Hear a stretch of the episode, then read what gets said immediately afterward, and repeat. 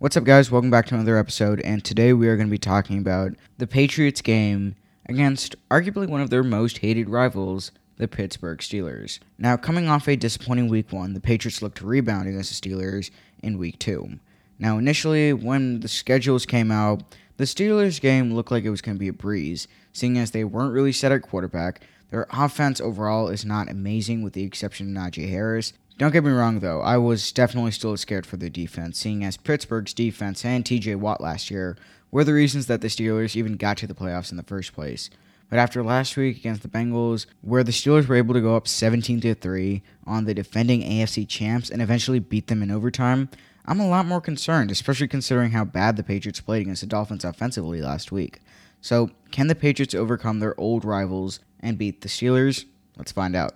Now, going into this game, it's important to keep in mind that the Patriots will be playing in Pittsburgh for the first time since 2018. In fact, it's actually been two years since the Patriots and Steelers have faced off, which is definitely weird considering between 2015 and 2019, it definitely felt like these two teams faced off every year. But anyway, Heinz Field, no, I refuse to call it Acrisure Field or whatever it's called, because the name Heinz Field is just too legendary. Either way, that stadium's going to be rocking.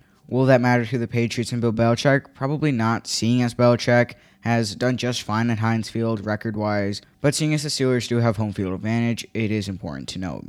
Now, looking at the Patriots offense going into this game, I'm literally going to repeat the same thing that I talked about last week. The Patriots have to start fast, and they need to be able to score a touchdown or at least a field goal on their very first drive. Last week against Miami, the Patriots did an excellent job of driving down the field on their first drive.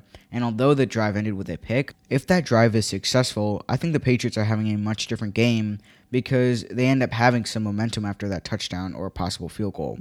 Now, against the Steelers, things are definitely not going to be coming easy. Against the Bengals, the Steelers picked off Joe Burrow not once, not twice, not three times, but four times. Combine that with the seven sacks that they had, three of which coming from outside linebacker Alex Highsmith, there is certainly a cause for some worry.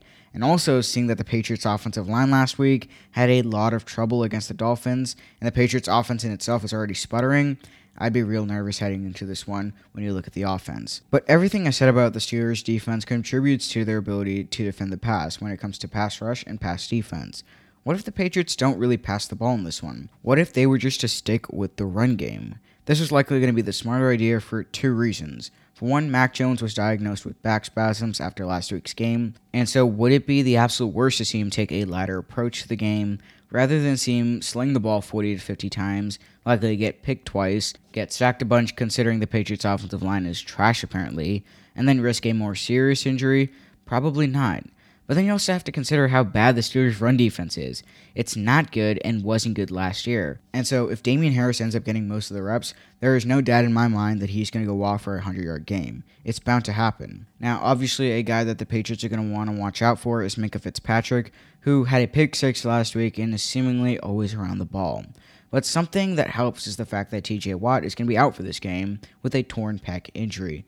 This gives the Patriots a big relief, though again, Alex Highsmith last week had three sacks, so I'd watch out for him.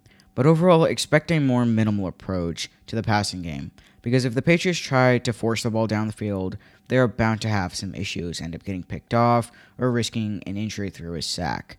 I'd hope that the run game is going to be a greater focus, and with Harris being the lead back, I'm hoping that we see a lot of success over there.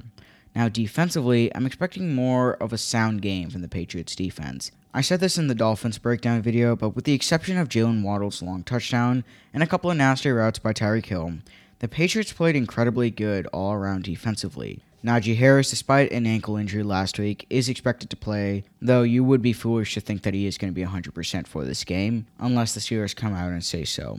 And so I think the fact that Najee Harris is likely not going to be 100% may result in the Patriots having the advantage. And considering last week the Patriots' run defense against, albeit a weaker Dolphins run attack, was actually good, I'm hoping the same can translate to this week.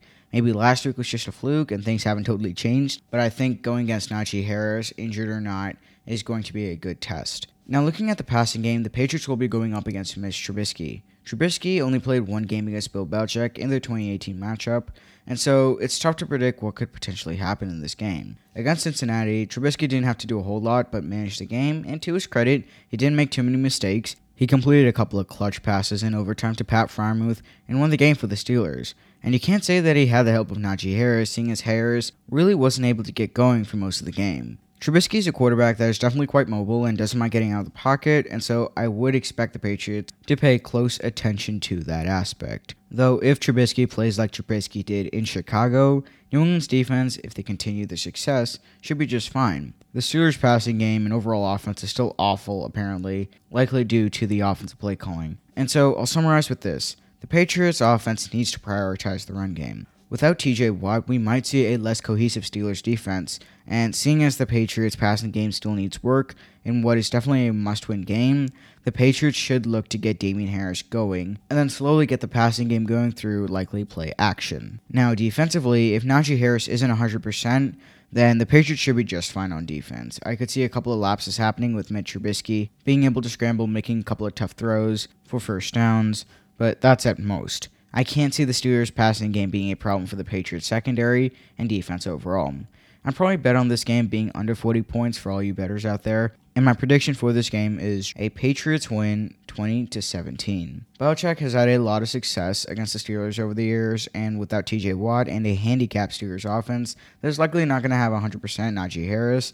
I think the Patriots steal one and head back home with a 500 record going to next week against Baltimore. But let me know what you guys think about this game. If you guys have any predictions or thoughts that differ from mine, let me know in the comments down below. And I'll catch you guys later in the next episode. Go Pats.